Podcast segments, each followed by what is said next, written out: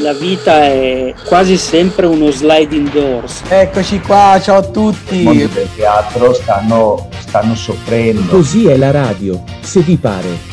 Il programma di radio statale dedicato al teatro, cinema e recitazione. Ciao, ciao, un bacio. Buonasera a tutte e a tutti, studentesse e studenti dell'Università Statale di Milano, anzi uni- dell'Università degli Studi di Milano, scusatemi, mi sbaglio sempre.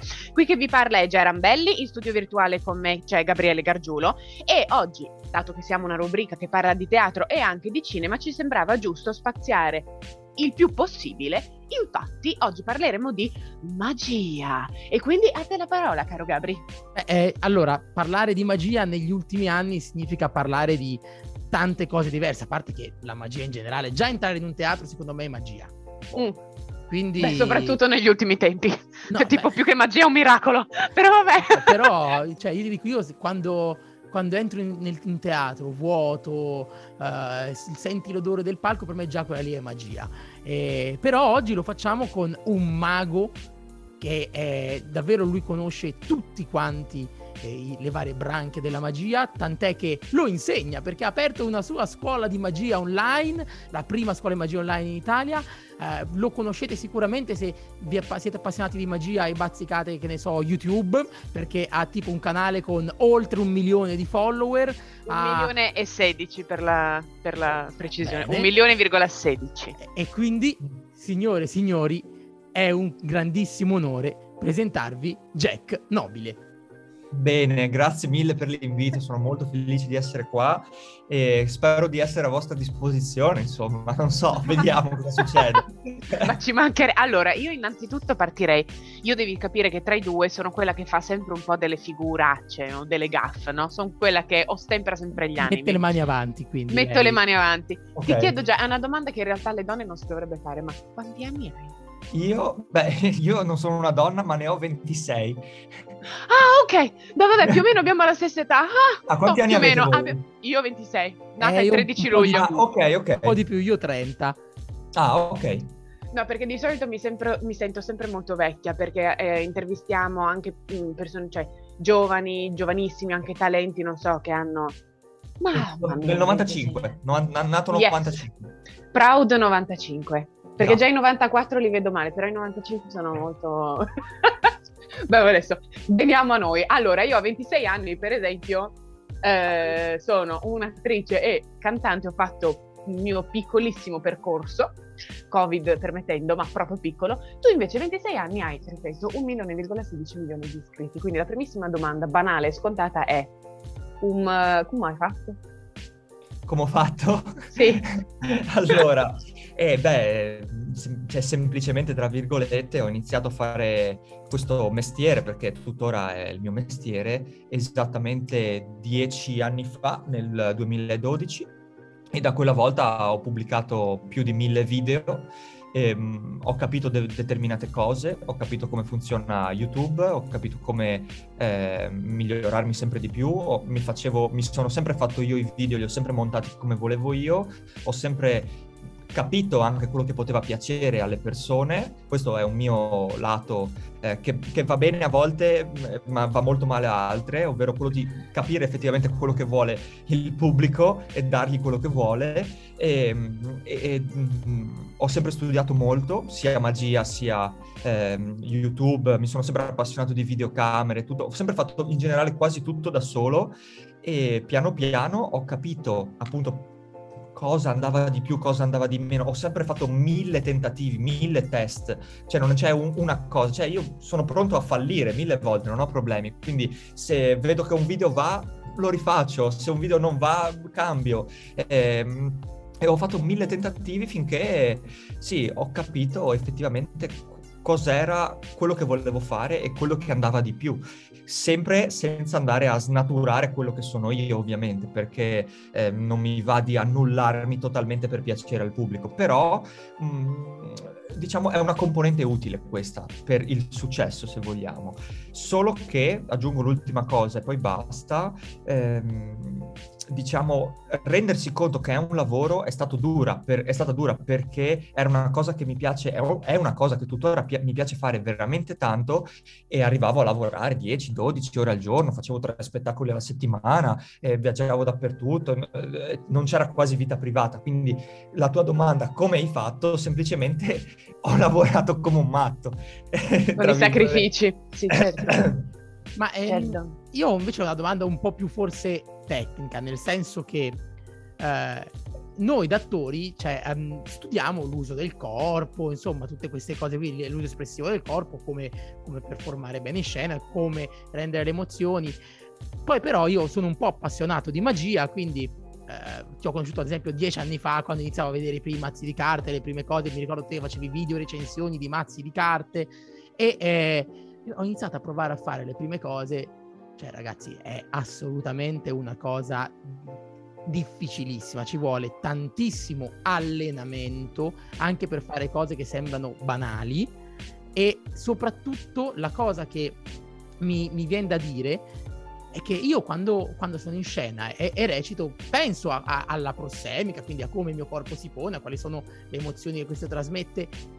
Voi maghi invece oltre a pensare a dover eseguire un, un esercizio complicato, effettivamente complicato con, eh, di manualità o di altre cose, in più dovete anche pensare a come ingannare eh, l'attenzione dello spettatore. Quanto è complessa questa cosa e quanto va allenata?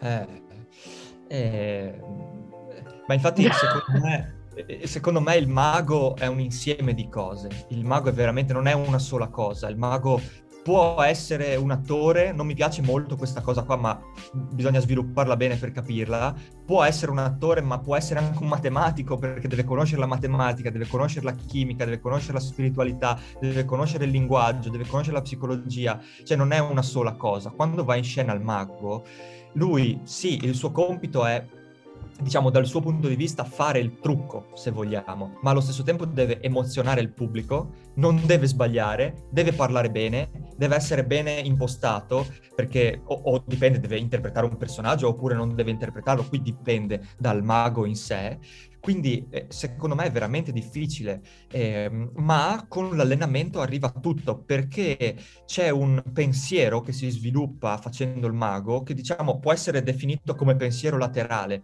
ovvero capisci determinate cose, capisci come ingannare, capito? E, e, quello non lo fai solo sul palco, lo fai, cioè i veri trucchi di magia sono nella vita, non sono sul palco. Eh, sul palco va in scena una cosa, sì, il trucco è l'inganno, però se vuoi puoi ingannare anche oltre, quindi non è che impari a ingannare, non è che impari il trucco per ingannare, impari proprio, diciamo, il modo vero e proprio per essere tu il trucco. Non so come dire, diventi tu, il mago è il trucco, non è il trucco in sé il trucco.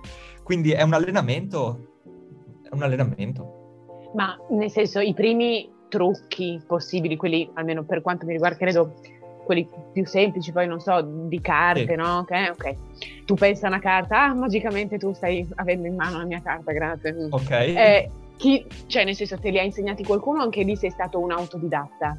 Allora, all'inizio tutto autodidatta, eh, perché non c'era niente, avevo 16 anni, non c'era veramente, no, non conoscevo nessuno, ho fatto tutto da solo e ad un certo punto, eh, facendomi un po' strada in questo ambiente, avendo alcuni iscritti al canale, insomma, ho conosciuto tante persone, veramente tante, in particolar modo un mago spagnolo che si chiama Dani da Ortiz, eh, fortissimo, uno dei maghi forse forse il cartomago attualmente più bravo al mondo e mi ha invitato a studiare a casa sua. Quindi io a 19 anni sono andato a studiare a casa sua per diversi mesi, tuttora vado ogni tanto in Spagna e, e lì ho veramente visto il miglioramento. Oh santa madre, ok. Eh sì. Mamma mia. No, perché cioè, nel senso anche io ho eh, diversi amici a cui mh, mm, interessa tantissimo la magia, sono dei maghi, così, ma non voglio dire a tempo perso, ma eh, riuscire effettivamente a sfondare, farsi conoscere, avere uno spettacolo intero proprio, proprio one man show, nel tuo uh-huh. caso one woman show, eh, è veramente molto difficile, anche perché poi spesso la magia o la professione del mago, come scapita spesso e volentieri qui in Italia, ah si fa il mago, ah davvero, ma mh, ma che lavoro fai Esatto, veramente? ma questo sì, Come- certo, sì, sì. Come uguale, cioè anche per noi effettivamente, non so, i cantanti, Certo. lo stesso Gabri, no? Che lui Sì, è un tu- grandissimo po', anche un po' tutti i lavori artistici. Un po' tutti i Esatto, artistici Esattamente. L'altro, proprio ieri ho visto un video di quelli che passano su Instagram e c'era questa ragazza che ha fatto questo video veriterissimo che dice 5 domande da non fare a chi fa un lavoro creativo, tra cui appunto che lavoro fai, Eh, ma, eh, ma poi, poi effettivamente non ti stanchi, cioè cose di questo genere, no? Che tutte le volte è un ma porca miseria, passa oltre la... Quindi complimenti comunque perché... Io invece voglio fare una domanda che sfata un po' questo mito, nel senso, cioè anche dai, dai tuoi video tu hai raccontato varie volte il tuo percorso per arrivare a come sei arrivato, quindi in realtà eh, ci sono le possibilità anche di lavorare, anche se magari non si è subito a livelli eccelsi, cioè come tutti i lavori artistici eh, bisogna- si sta magari un po' di tempo a bottega con qualcuno, quindi si impara il mestiere da lui, poi dopo pian piano si inizia a prendere i primi lavori fino a poi arrivare ad avere eh, spettacoli da soli, tournée per l'Italia, poi magari ovviamente c'è stata la pandemia, quindi tutto quanto si è riversato eh, online, però comunque la possibilità di lavoro oggi nel 2022 per un mago c'è ancora, quindi vale la pena studiare per poter imparare anche quello che può essere un futuro mestiere, non soltanto una cosa bella, carina che sai fare, che, che ti appassiona, ma che puoi tramutarlo in un mestiere reale. Secondo te c'è ancora questa possibilità, no?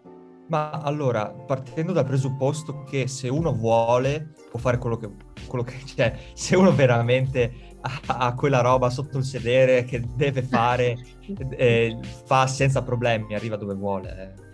Per esempio, uno dei miei migliori amici eh, non aveva i soldi per, eh, per aiutare sua madre, si è messo a lavorare, cioè nel senso, ed è arrivato a livelli altissimi in, in campo magico, capito? È quella roba lì perché devi farlo. Che- Quindi io dovevo farlo non per i soldi, ma per una soddisfazione personale, per sentirmi accettato nel pianeta, dovevo essere visto, capito? E fare quella roba lì.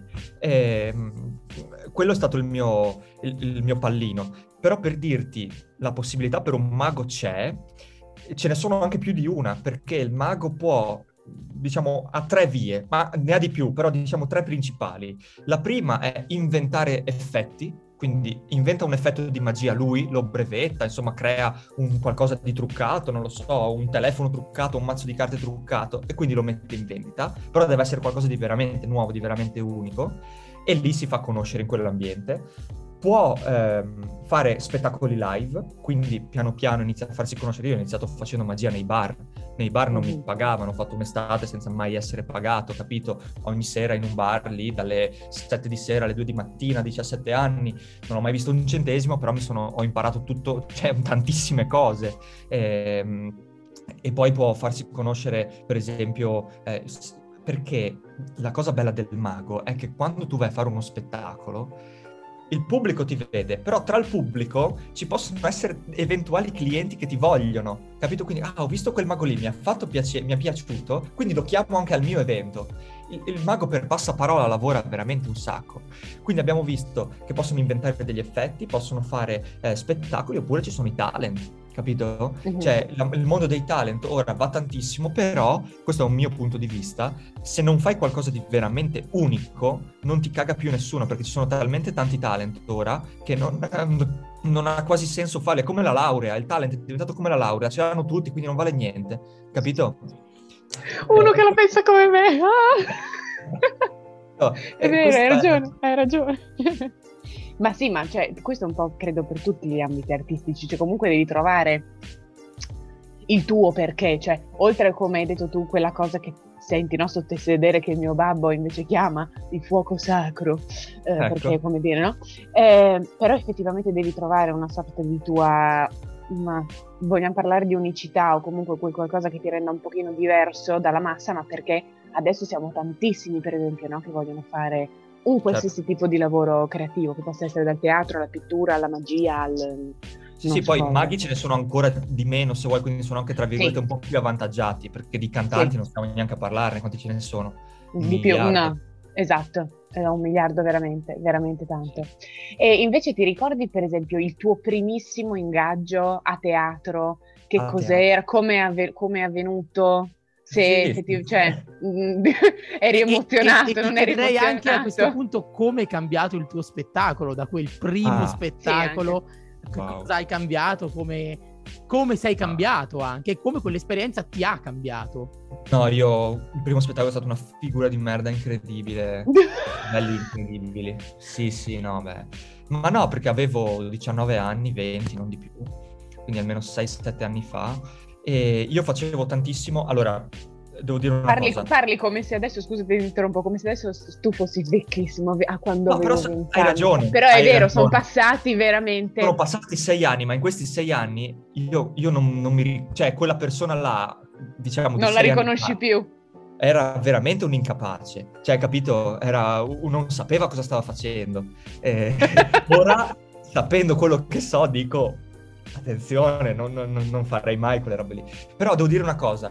Il mio spettacolo... eh, è nata così. Io praticamente facendo in contemporanea video su YouTube ho avuto un grande, tra virgolette, numeri, persone che mi seguono, grandi numeri che mi seguivano, no? Quindi ehm, l'agenzia di spettacoli per il quale lavoro ha detto ma facciamo anche degli spettacoli nei centri commerciali. Ma io due mesi prima lavoravo nei locali, quindi ho dovuto totalmente cambiare il mio repertorio, perché se ti faccio un gioco con le carte sul palcoscenico, chi lo vede? Forse la prima fila, forse. Devono vederlo in dodicesima fila. Quindi questo è stato, ho dovuto cambiare tutto quanto il, il repertorio. Bene. E io non potevo fare un'ora di spettacolo, non avevo la minima idea, quindi facevo 20 minuti. Il mio spettacolo durava 20 minuti. Durava 20 minuti e poi facevo le foto, c'erano metti, 500-600 persone, quindi c- c'era il, il presupposto per rimanere lì, capito? Però non facevo pagare il biglietto, ovviamente. Mentre lo spettacolo che ho ora dura un'ora e 20, un'ora e 10, un'ora e 20. Boh, quella volta io facevo delle robe che non avevano senso perché facevo i centri commerciali e quindi per gasare il pubblico io entravo con la videocamera e facevo eh, allora tutta la gente urlava. No, fighissimo.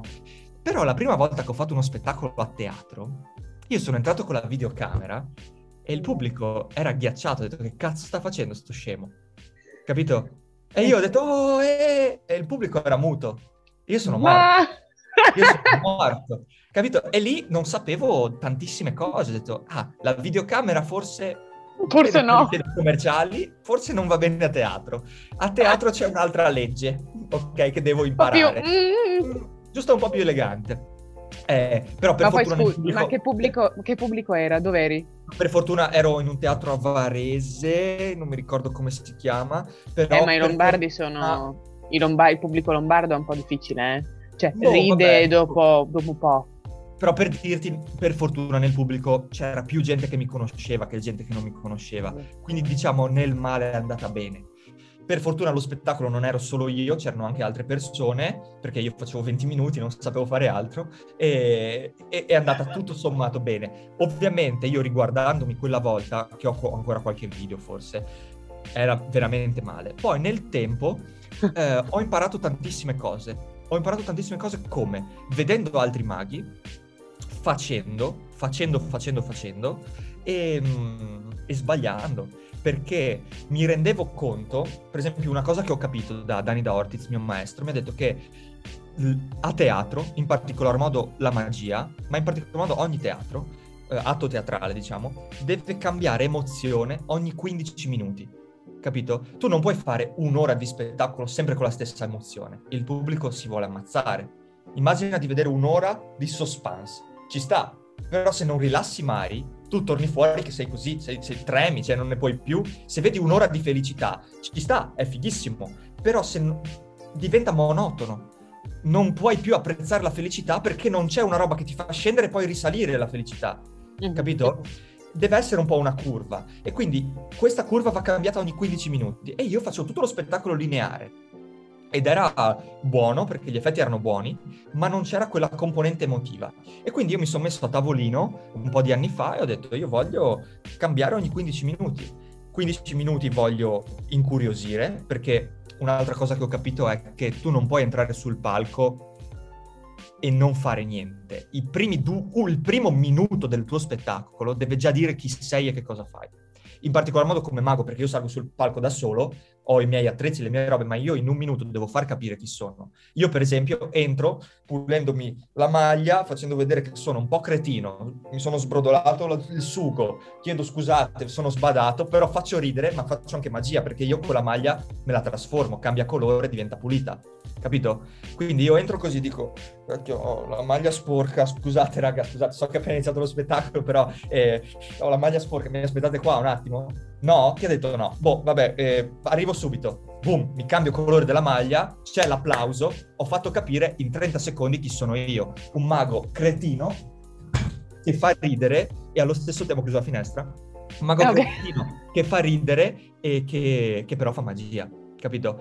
La miglior entrata che è stata votata anche su un eh, magazine di magia recentemente, è quella di un certo Max Maven, che è un uomo che fa il mentalista, tutto cupo, con la barba, ehm, eh, eh, diciamo, tutto vestito co- come un mantello, come se entrasse in scena la morte, non so come dire, no? Entra in scena questo personaggio opaco, barba grigia lunga fino per terra, che guarda in giro, bu, e dice bu. Lui in una parola ti ha fatto capire chi è e come sarà il tema del suo spettacolo, capito? È stata votata la migliore entrata sul palco. E quindi tutte queste cose, mettendole assieme, ho capito come creare una linea. Poi non è mai finita, eh? Non è mai finita perché, per esempio, io sono dell'idea che un'ora, ma- un'ora e mezza di magia rompa le palle. Ma questa è un'idea mia. Perché? Perché nonostante lo stupore sia bello, per un'ora e mezza è monotono. Quindi in questa ora e mezza ci sono giochi di magia, ci sono favole, ci sono storie, ci sono oggetti diversi, per esempio faccio una magia con dei fiori, faccio una magia eh, con dei libri, capito? Chiamo gli spettatori, ci sono dei giochi che non faccio io, che fanno tutti gli spettatori, li faccio ridere, eh, loro creano lo spettacolo e poi al finale faccio una roba che non ha niente a che vedere con la magia, ovvero disegno con la sabbia. C'è la musica, capito? Disegno con la sabbia. E questa è, è una mia è un'idea del perché la magia, secondo me, anche un'ora e mezza va, bisogna stare attenti. A meno che, e chiudo, non fai spettacoli solo per maghi, perché ci sono eh, dei maghi che fanno magia solo per maghi e il mago non si rompe mai le palle di vedere magia. Se tu invece sei uno spettatore normale, vai a vedere magia, ci sta un'ora e mezza, però è troppo, secondo me.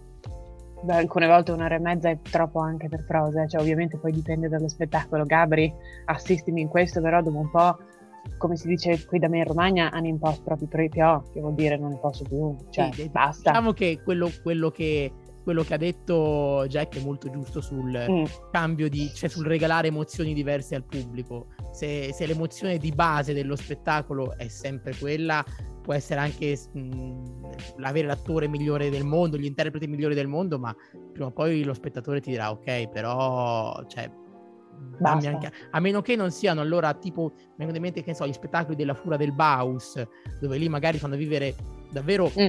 tutta suspense, però perché ti stanno lanciando contro dei trattori a 300 all'ora dentro un hangar e tu devi correre per scappare dai trattori, allora in quel caso lì sei coinvolto in maniera molto più fisica ed emotiva rispetto a Certo, stare giù certo. sulla poltroncina di un teatro. Ovviamente dipende anche il messaggio che vuoi mandare. Eh. Certo. Per esempio, uno degli spettacoli più belli che abbia mai visto, che racchiude tutte queste leggi, dalla prima all'ultima, è quello di Arturo Bracchetti, che si chiama Solo, e fa lo spettacolo Vabbè, da sì. solo effettivamente, ed è pazzesco, cioè ti fa veramente vivere tutte le emozioni, tutte, dalla prima all'ultima. Mm-mm. E, mm, Ma tu ovviamente- quando... Scusa, ti ho interrotto, No, perdona. no, no, ma vai, vai, vai. Tu quando, mh, adesso per esempio, l'ultimo spettacolo che hai portato in scena, ok, per esempio, tu hai, hai dietro, non voglio parlare di regista perché forse, o comunque un, un assistente, un consulente che ti dice guarda, secondo me da fuori è meglio che tu faccia questo adesso piuttosto che dopo perché così va, o fai tutto da solo anche lì autonomo completamente? Allora, eh, l'ultimo spettacolo, devo dire questa cosa, l'ultimo spettacolo che ho fatto intero da un'ora e, me- da un'ora e venti da solo, eh, l'ho fatto forse un anno fa, ok? Questa è stata Ok. l'ultima volta. Poi ho solo fatto spezzoni da 20-30 minuti, capito? Mhm. E, mh, quando faccio gli spettacoli da solo, ehm, in genere ho sempre un amico che è Hyde, che è il mio amico che fa il cubo Sì. di Rubik, ehm, che lui fa un quarto d'ora dove c'è matematica, cioè matematica no, perché comunque è magia, però è un oggetto matematico, il cubo di Rubik se vuoi, ok? Quindi si entra dentro un'altra parte. Quando io faccio gli spettacoli non ho registi, c'è sempre il regista del, del teatro che mi chiamano, io arrivo già lì con tutto pronto, con le musiche, gli dico, facciamo le prove ovviamente, gli dico quando metterle, come metterle, eh, c'è una videocamera che mi punta, eh, diciamo che...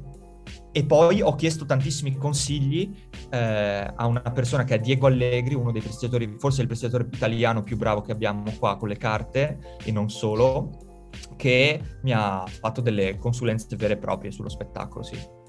Mi ha detto questa cosa qua è meglio farla qui, qui è meglio cambiare, qui è meglio se cambi oggetto, qui è meglio se entri in scena dicendo quella frase, capito? Una serie di cose. sì, sì, sì, ho capito. ho Io, capito. restando a tema teatro, invece ho una domanda su quegli spettacoli eh, che utilizzano magia all'interno dei loro spettacoli, ma che non sono propriamente magici. Nel senso, Tipo Ado Giovanni e Giacomo. tipo, Adriano Gianni, tipo anche ad esempio il primissimo Pinocchio, quando io lo vidi nel 2003, io rimasi folgorato perché c'era dentro magia. Poi dopo all'inizio non capivo realmente come facevano, ok, alcuni trucchi, quelli classici teatrali, cioè il velatino che si è illuminato da davanti, vedi una cosa, si è illuminato da dietro, vedi che cosa c'è dietro, quello lì sì, perché è un, è un effetto teatrale che esiste da centinaia di anni. Però in realtà lì sono rimasto davvero scioccato per come ad esempio la costruzione del burattino veniva fatta. Tu cosa ne pensi quindi di tutti questi spettacoli che inseriscono qualcosa di magico, quindi di stupore magico all'interno, ma in realtà il loro focus non vuole essere la magia in sé? Per me va benissimo, Per- cioè per me non ho una cattiva opinione, anzi eh, quando ho visto Aldo Giovanni e Giacomo che fanno la sedia del chirurgo e alla fine lui scompare, eh, wow, cioè ti ha fatto ridere ed è, ecco, la magia in quel caso lì è servito per mettere un punto, capito? È finito l'atto, perfetto, se la usi così va benissimo, va benissimo. Come quando tu fai uno spettacolo di magia, tra magari una magia e l'altra fai comicità, va benissimo. E è vera invece anche la cosa che se, se si hanno il giusto budget si riesce a fare qualsiasi cosa, qualsiasi effetto magico, quals- va- perché cioè, immagino che per alcuni effetti, come ad esempio far sparire la statua della libertà, ci voglia un budget notevole alle spalle e o conoscenze tecniche, materiali tecnici anche all'avanguardia, credo. Ma certo, ma infatti adesso David Copperfield è inarrivabile, ha un budget talmente elevato che fa apparire un UFO sopra il pubblico in scena, capito? Nel suo spettacolo fa apparire un UFO. Eh, eh, sì, diciamo che la magia e i soldi per costruirla vanno molto d'accordo. Eh, Beh, un po' per tutto, eh. Anche un lo po' per tutto, spettacolo certo, ma- teatrale, cioè. per esempio, io quando vado in scena c'è un tavolino, capito? Eh, un tavolino, non, non c'è altro, capito? Vai in scena David Copperfield, ha 80 coreografie, se vedi lo spettacolo di Bracchetti prendi paura, avrà 30 persone dietro. Chiaro che io da solo non posso aiutare, sfamare 30 persone, non posso vendere tanti biglietti a, a così tanto per poi anche eh, pagare 30 persone. Ehm, ne posso pagare una, due, così, però 30 sono tante. Copperfield ne avrà ancora di più, 100, 200, perché poi Copperfield ha tutta un'altra struttura del suo spettacolo. Ehm, per esempio, moltissimi degli spettatori in sala di Copperfield sono suoi aiutanti, capito? E, anche quella è, è- è utile come cosa. Però per dirti, ehm, già solo avere una coreografia ci sta, ma la coreografia, sono quest- questa è la mia idea, ok? Perché io mi sono esibito in Spagna con i maghi spagnoli e ho capito questa cosa che mi ha svoltato la vita, ovvero che la vera coreografia, nel caso della magia, eh, fanno, la fanno gli spettatori. Gli spettatori che chiami sul palco sono la scena, sono la coreografia. E quindi che cosa ha bisogno di più di un, cosa hai bisogno di più di un tavolino? Di un mazzo di carte. Danny da Ortiz dice, e mi ha detto questa frase, eh, David Copperfield quando fa uno spettacolo deve portarsi 5 camion, ok? A me basta un mazzo di carte e a volte lo prendo anche in prestito, capito? racchiude perfettamente tutto. Io una volta ho fatto uno spettacolo al Teatro Olimpico di Roma, uno degli spettacoli più, dei teatri più importanti forse che ho fatto nella mia vita. Un teatro enorme, Vabbè. bellissimo, pazzesco. Direi. no? E la sera prima c'era, eh, c'era, un, c'era un gala di diversi prestigiatori, ok? Quindi c'era più di uno. Il giorno dopo invece io avevo il mio one man show. La sera prima c'era un mago che è salito su una motocicletta, ok? L'hanno Mhm. fatta levitare, è sparito ed è riapparso dall'altra parte del, del pubblico, ok? Fighissimo, wow, applausi incredibili. Il giorno dopo io ho fatto un gioco con le carte e ho avuto l'applauso più grande di lui. Quindi io mi sono detto nella mia testa cosa serve se non un mazzo di carte e il messaggio che vuoi mandare e la storia che racconti. Capito? L'effetto scenico e visuale della moto che sparisce è pazzesco, ma l'emozione con la quale torna a casa lo spettatore è Sì, sì. pari, se non di più, con un gioco di carte raccontato bene. Ma questa è una mia opinione vissuta in prima persona. Sai che questa cosa è anche dibattuta anche tra, tra il teatro di prosa vero e proprio, perché eh, ad esempio c'è chi sostiene che in realtà l'attore basti se stesso, al limite proprio una sedia e una luce, e in realtà eh, non servono grandi scenografie eh, e, e certo un testo buono, quindi un messaggio buono da raccontare, e poi se stesso la sua capacità di interpretare, fare... Ma Io sono d'accordo, però dipende anche sempre dal, dal messaggio che vuoi mandare Ma e poi- da tutto quello che c'è dietro, perché se io voglio far entrare le persone in un mondo fatato, se lo faccio con o senza coreografia, cambia. Eh, certo. Sì, cioè anche lì dipende dal testo, comunque ripeto Eh, sempre, sì. Cioè, banalmente adesso il fantasma dell'opera, il musical, no? per esempio a Londra o a New York, la vedo un attimo difficile di farlo con una sedia e un tavolino, perché oggettivamente capito. è un attimo Beh, difficile. però beh, sa- siamo ambientati al teatro dell'opera di Parigi, sai.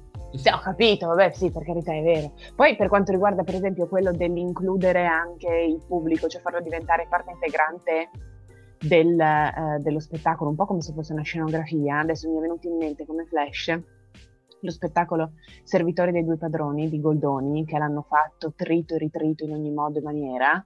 Ehm, io lo vidi due anni fa durante il lockdown ehm, in streaming con il National Theatre a Londra e c'era James Corden come protagonista, quello de The Late Late Show per esempio. E lui, io non lo conoscevo ancora lo spettacolo bene perché non l'avevo ancora mai vista la versione italiana.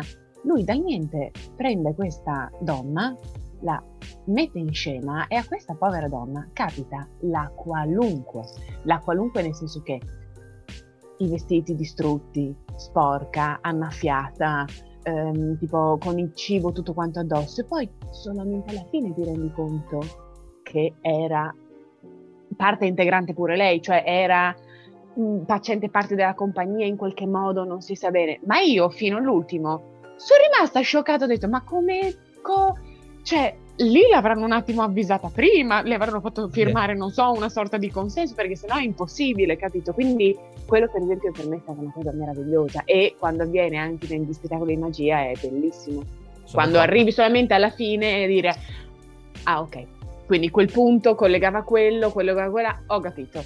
Sì, ok, sì. In questo caso, diciamo, era più complice, se vogliamo. sì. Però la- a me piace molto di più quando non ci sono, cioè io non faccio mai complici e quando tutti gli spettatori che chiamo sul palco sono, Sono ignari. spontanei. Mm. E io quando faccio un gioco di magia che faccio telefonare a casa a uno dei parenti, uno dei suoi amici, a questo spettatore sul palco succedono le migliori cose. E lì è la parte che si ricordano di più tutti perché lo spettatore ride, eh no, guarda adesso non posso, eh, sono via, chiama un altro. Capito? E quello è il vero spettacolo, secondo me. Vero, E- è vero, è vero. Ma invece, Jack, torniamo a parlare di una questione che si era un po' aperta con eh, il reality, vo- voglio essere un mago, cioè Oh, questione tra appunto il mago e il mago che interpreta un personaggio. Mm. Perché noi a teatro eh, Ah. difficilmente troviamo un attore che interpreta se stesso, che sale sul palco Certo. come se stesso. Cioè, un- a teatro, un att- ok, Gea, vabbè, non guardarmi così, qualcuno lo fa però perché... eh, ma in realtà un attore solitamente interpreta un personaggio anche totalmente diverso da, da se stesso, che può essere più o meno costruito, più o meno spontaneo a seconda delle esigenze del, del regista. E anche a livello di magia ci sono maghi che scelgono di crearsi un personaggio particolare, chiaro, sempre quello che magari portano avanti anche nel corso della loro carriera, magari qualcuno decide di cambiarlo a un certo punto, insomma, però un personaggio chiaro e altri invece eh, che eh, scelgono di salire molto più spontanei, portando anche quella che è la propria vita reale sul palcoscenico. Uh, e qui si era aperto un dibattito che secondo me eh, poteva essere sviluppato anche a livello proprio migliore, anche a livello comunicativo, perché eh, forse sarebbe stato interessante vedere, sentire più pareri eh, e capire meglio come funziona, anche secondo te, questa, questa situazione. Ok, beh qua dovrete darmi una mano perché non posso sviluppare solo tutto questo da solo perché secondo me è molto difficile. Eh, io posso di- dire alcune cose. Io credo che, partendo dal presupposto che perché fai teatro? Parliamo di teatro. Io parlerei di magia perché, perché Vabbè, il il teatro ci sta che uno interpreti un personaggio, è teatro. Ok? Io credo che quando uno faccia magia debba sapere il perché lo fa. Ok? Perché lo fai? per sentirti vivo, per guadagnare, per, eh, eh, fammi pensare, per il, il pubblico che ti applaude, per lasciare un messaggio, per far riflettere qualcuno, per far ridere qualcuno. Ci sono, puoi usare la magia in mille cose, in mille cose.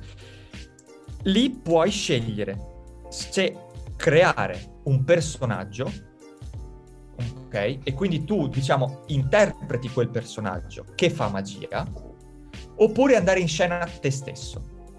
Io sono personalmente più per la seconda, ok? Ci sono dei personaggi incredibili, come per esempio Jan Frisch, o come per esempio un mago, che, che interpretano dei personaggi. Interpretano dei personaggi, ma i personaggi, una volta un mio maestro mi ha detto, possono avere personalità quindi uno spettacolo può essere sempre fatto dallo stesso personaggio. Quando tu interpreti quel personaggio a teatro, quel personaggio può essere simpatico, triste, ma è sempre quel personaggio lì che tu stai interpretando, ok? Però quando tu fai uno spettacolo di un'ora e sei solo tu, ok? E fai uno spettacolo di magia, eh, è difficile interpretare un personaggio con tante personalità per un'ora e mezza, perché se no lì non diventa più magia, diventa teatro ed è diverso e lo scopo è diverso, capito? Quando fai magia deve andare, secondo me, eh, questa è un'opinione personale, in scena se stesso, chiunque esso sia, ok? Non sappiamo chi va in scena, va in scena la, la versione migliore di te se vuoi, ok? Con tutte le sfaccettature che vuole mandare il messaggio che tu vuoi mandare. Okay, io quando vado in scena voglio far riflettere le persone, ma voglio farle anche divertire, voglio fargli vedere anche quanto sono bravo, fargli apprezzare la tecnica, fargli apprezzare il trucco, ma allo stesso tempo voglio farli tornare a casa con il cuore aperto, nel senso hanno imparato qualcosa di nuovo, ma questo è il mio. Detto questo, um, ci sono dei prestigiatori che usano la magia per far ridere, ci sono dei prestigiatori che usano la magia per far... In genere fanno, lo fanno per far ridere, ok? E lì, secondo me, usare la magia per far ridere diventa comicità. Non è più magia e basta, perché la persona non si ricorda... Ecco, la, la, il finale di tutto è questo. Che cosa si ricorda la persona? Gli hai fatto vivere un momento di meraviglia o gli hai fatti ridere? Li hai fatti entrare nel mondo della magia o ti diranno quanto è bravo ad interpretare i personaggi? Capito? E lo scopo finale è questo della magia. Torna a casa lo spettatore e dice wow, era un mago, capito? Mi ha fatto vivere l'impossibile. Ditemi voi cosa ne pensate, perché questa è un'opinione personale. Secondo me è molto, è molto giusto, anche perché dipende, cioè l'obiettivo ti cambia, ti cambia tutto, cioè tutto quanto è in funzione dell'obiettivo. Anche banalmente fare un, un gioco di prestigio sul palcoscenico o in close up o per la telecamera cambia, lo stesso identico gioco cambia come ti poni, anche soltanto sì. a livello di inquadratura, di prossemica. Mi rendo conto che è molto sottile la, la, la differenza, secondo me, è veramente sottile, però Guarda, secondo eh. me è la stessa differenza che passa tra il cabaret e il okay. teatro. Cioè, il cabaret ha come obiettivo la risata a tutti i costi, devi okay. far ridere. Il teatro invece ha come obiettivo no. regalare emozioni diverse, non devi per forza far ridere, anche se fosse una commedia quella che vai rappresentando, non deve per forza far ridere. Eh, invece il cabaret sì, perché è un obbligo del cabaret. Quindi se fai cabaret devi per forza far ridere. Ci sono cabarettisti che hanno portato giochi di magia, ci sono maghi che fanno i Certo. cabarettisti, eh, ma il cabaret non è l'unico modo in cui si può utilizzare la magia. Ci sono persone che sono più predisposte a fare cabaret, persone che non lo sono per niente. Io ad esempio non, mi sono, non ho neanche mai provato perché so di non avere i tempi comici, in quel tipo di tempi comici lì, di non, non mi interessa nemmeno troppo perché preferisco fare altre cose. Mi sono concentrato tutta la vita nel fare altre cose, quindi eh, credo che ognuno lo possa anche un po' adattare alle proprie personalità, Sì. alle proprie esigenze e al messaggio che appunto tu dicevi uno vuole, vuole passare, veicolare. È vero che noi attori molto spesso dipendiamo da, da qualcuno, da un regista che ci ingaggia ci dice di volta in volta facciamo un personaggio diverso, magari passiamo una sera in teatro dove interpretiamo un personaggio e la sera dopo ne interpretiamo uno totalmente diverso. Invece quando si porta un personaggio di cabaret, solitamente inizi con quello e lo porti avanti per 5, Certo. 6, 7 anni perché il pubblico ti identifica con quello. Quindi me queste Chiaro cose- è, e ti dico questo, che secondo me è fondamentale dirlo, eh, che il mago quando va in scena deve avere delle conoscenze, del- delle conoscenze dell'attore. Cioè un mago deve parlare bene, perché se io ti parlo in maniera strana, eh, anche Certo. se interpreto un personaggio ma tu non capisci le parole proprio, eh, sarà meglio un mago che parla bene o un mago che parla male, eh, se uno ha una postura piuttosto che un'altra. Quindi il mago deve avere anche le conoscenze dell'attore, come deve avere la conoscenza della linguistica, come deve avere la conoscenza di scienza, della chimica, della matematica, capito? Questo è tutto quello che compone il mago. La- per l'attore penso che sia la stessa cosa, ma il messaggio che manda è diverso. Ma sì, cioè, eh, ripeto anche lì, un conto, come ha detto Gabriele, un po' il cabaret, che alla fine puoi parlare benissimo di te stesso, della disavventura che ti è capitata quel giorno, oppure puoi effettivamente inventarti una storia. A teatro o in prosa o in musical o anche semplicemente ballando o cantando, una storia comunque è stata scritta alcune Esatto. volte da altre persone e tu comunque la devi Interpretare. in scena, esattamente. Poi lì ci si può discutere se l'attore deve portare in scena se stesso nel personaggio, devi vedere solo il personaggio, ma qui andiamo a parlare de- Viene a parlare anche di ehm, tecniche delle, de- delle diverse. stelle, delle costellazioni e mi annoio anche solamente a, a- a parlarne. Però sicuramente, mh, essendo che comunque eh, sia la magia che, che- che gli spettacoli avvengono comunque sopra un palco, che possa essere presenza fisica proprio sul palco eh, a teatro o figurativo, perché comunque anche quando fai video su YouTube comunque non ce l'avrai di fronte il pubblico, però ce l'hai effettivamente. Certo. Cioè, l'obiettivo alla fine è lo stesso, le due cose secondo me non devono es- ehm, essere ehm, a compartimenti stagni, cioè ognuno dei due dipartimenti come devono conoscersi. Comunque Ok. un attore può- deve un po' conoscere effe- effetti, dei trucchetti per ingannare pure lui, perché metti caso in quel momento non vuoi fargli vedere una certa cosa, eccetera. Il mago dall'altra parte deve sapere, per esempio, secondo me, il tempo comico, almeno deve sapere che Certo. cosa effettivamente sia, Esatto. come renderlo, perché non c'è cosa peggiore di voglio avere quella risata, anche se il mio obiettivo non è fare ridere, ma in quel moti- momento lì mi serve per fare una certa Esatto. roba e nessuno ride. È una Esatto. cosa tragica, quindi Io lo, Sì, bisogna assumerei in studio questo, Gea, cioè tutti Ma sì, quanti attori studio, che no. maghi devono studiare per performare. Ecco, Ma a poi più che proposito di- studio devi, ripeto, devi sapere, devi capire in che delle 3000 branche che ci potrebbero essere, che cosa tu effettivamente vuoi fare. Focalizzato su quello, poi puoi spaziare, però. Ma Jack, a proposito di studio, tu hai aperto una scuola, hai fondato la tua scuola di magia online e tutti quanti possono imparare, peraltro ad un costo irrisorio, mi viene da dire, perché davvero è, è- è un costo irrisorio per poter affrontare tante cose. La scuola sta crescendo, continui, ce ne parli un pochino e però ti chiedo anche un qualcosa in più, nel senso, pensi che la tua carriera, se ci fosse stata una scuola del genere, sarebbe si sarebbe sviluppata più velocemente, ad esempio, rispetto a dover andare tu singolarmente, cioè come un po' stata la rivoluzione di quando hanno inventato le accademie di musical. Prima dovevi andare a studiare canto da una parte, recitazione dall'altra, danza da una parte, invece ora che c'è tutto quanto insieme nello stesso luogo si riesce a... Cioè prima invece tu dovevi andare, eh, se volevi studiare con Dani da Ortiz dovevi andare in Spagna perché eh, o veniva lui a fare qualche stage, cioè dovevi andare a studiare in maniera diversa. Invece in questo modo forse è tutto più, più accessibile e un'altra domanda è anche qual è stato il trucco, chiamiamola cosa magica che hai, che quando hai chiuso hai detto wow, quella che ti ha messo più in difficoltà e quindi dici sì, finalmente sono riuscito a chiudere questa ah. cosa e a creare questa, questa cosa. Ok. Allora, inizio dalla prima domanda. Eh, beh, la scuola di magia, innanzitutto sì, se io avessi avuto una scuola del genere avrei risparmiato molto più tempo, molto più tempo veramente tanto.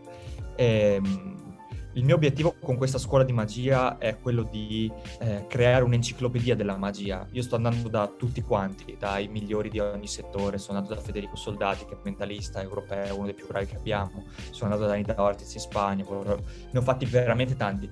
E, e, dentro c'è di tutto, c'è magia con le carte, con le palline, con i cubi di Rubik, con la psicologia della magia, come stare sul palco, come vendersi, quindi anche proprio quanto uscire, come farsi pagare. Insomma, è proprio un'enciclopedia e mm, finirà, credo, tra un paio di anni, quando voglio chiudere tutto il cerchio, insomma, voglio avere un prodotto unico, come esiste il manuale, non so, di psicologia generale, di psicologia infantile, psicologia infantile, esiste il manuale di magia, capito?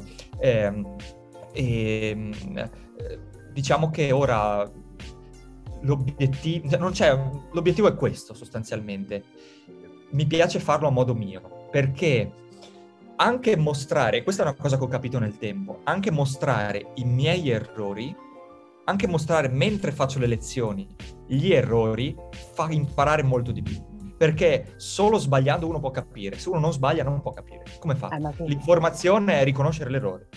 Detto questo, eh, il trucco più difficile che ho, che ho fatto, diciamo che ho imparato, che ho fatto, se questa è la domanda, e, ehm, tecnicamente potrei dirti un trucco che si chiama Open Triumph, uno degli effetti, diciamo, con le carte dove il prestigiatore mescola le carte al contrario, un po' su, un po' giù, schiocca le dita e tutte tornano nello stesso verso. Quello tecnicamente è uno dei più difficili, eh, però effettivamente forse la cosa più difficile che so fare è disegnare con la sabbia, perché è molto difficile. E come, come, l'hai imparato e quanto tempo ti ci è voluto? Anche perché secondo me io ho visto la prima volta dal vivo un disegno con la sabbia in Expo 2015, okay. quindi al padiglione del Kazakistan se non sbaglio, okay. e, ed era una cosa magica, affascinante dove si, ra- cioè, si è, devi avere capacità di disegno sicuramente, perché se non sai disegnare credo che difficilmente tu... Eh, io non sapevo disegnare, tipo. Com- come, cioè, come, hai fatto? come hai fatto a imparare? E soprattutto è magia anche quella, cioè saper raccontare una storia in quella mhm. maniera lì, con le immagini che si formano e restano soltanto in quel preciso momento e già un secondo dopo sono cambiate perché la sabbia non la puoi tenere ferma lì perché cambia in continuazione, è, è secondo me l'essenza del teatro e della magia e in generale di tutto, viversi il momento e godersi quel esatto. momento per quello che è hai detto una cosa giustissima. Comunque io ho imparato questa cosa perché avevo la necessità di trovare una cosa che chiudesse il mio spettacolo, che non fosse magia. Volevo fare le ombre cinesi, ok? Però le fanno già tutti, eh, non mi piaceva tanto. Difficilissime, eh? difficilissime. Finché un, un, ragazzo, che si chiama Mad, lo chiamiamo, mi ha detto, eh, perché non fai le sabbie? Io non sapevo neanche cosa fossero. Non sapevo, du- due o tre anni fa me l'ha detto, tre, forse anche tre e mezzo. Tre anni fa mi ha detto, perché non fai le sabbie? Ti ci vedo strabene, non so neanche cosa sono sono andato a vedere e praticamente è un tavolo luminoso con della sabbia sopra e si formano diversi scenari. Per esempio, passi la mano, si formano le montagne, passi la mano, si formano due volti, eh, passi la mano e puoi raccontare tutto quello che vuoi. La storia è molto magico, quindi ci sta molto bene. Ok? Soprattutto è molto nel mio stile. Io abito a Lignano Sabbiadoro, c'è la sabbia, ho sempre giocato con la sabbia, quindi è perfetto anche presentativamente parlando, se vuoi. E, ehm, e ho imparato, sono andato una volta a una scuola di una signora che insegnava disegni con la sabbia Sono stato lì tre giorni, sei ore al giorno, non ho imparato niente. Niente. Non capivo niente, non si capiva niente. Ho provato a fare un due o tre mm, disegni, era una porcheria. Sono tornato a casa, messo mi sono costruito un tavolino luminoso eh, con dei pezzi di cartone, una lampada, insomma un po' così. E ho detto, copio chi vedo. Ho aperto video su YouTube e ho iniziato a copiare tutti. Copiavo, copiavo a nastro, vedevo questo, provavo a rifarlo, provavo questo, provavo a rifarlo, finché non ho trovato una cosa che mi piaceva e ho capito come fare un po' le tecniche e adesso disegno quasi tutto. Però io non so disegnare normalmente, la mia tecnica di disegno matita a penna è terrificante. Dove tu sei il classico esempio di autodidatta completamente fai da te, che è totalmente mio contrario, ma proprio Ecco. contrarissimo. Ragazzi, con questo io direi di essere arrivata al termine della nostra intervista. Grazie mille, Jack, per essere stato con noi. Davvero, è stato grazie. interessantissimo. E ci fossero tutti quanti i ragazzi con questa passione e questa voglia di fare effettivamente. Ehm, ragazzi, andate a- sul sito di Scuola di Magia Online, eh, la potete Ecco. trovare il primissimo link che ehm, soprattutto se vi, interessa, se vi interessa imparare la magia, la magia, ovviamente. alcune tecniche. Se seguite, anche se non ne ha bisogno, Jack Nobile su YouTube, eh, Instagram, Facebook, dov- dovunque sia. Se vi va, seguite anche noi, ascoltate anche noi, sarebbe molto interessante. E che dire? eh, Grazie mille, prossima. ci vediamo alla prossima puntata. Grazie mille. La vita è quasi sempre uno sliding doors. Eccoci qua, ciao a I tutti. mondi del teatro stanno, stanno soffrendo. Così è la radio, se vi pare. Il programma di radio statale dedicato al teatro, cinema e recitazione. Ciao, ciao, un bacio.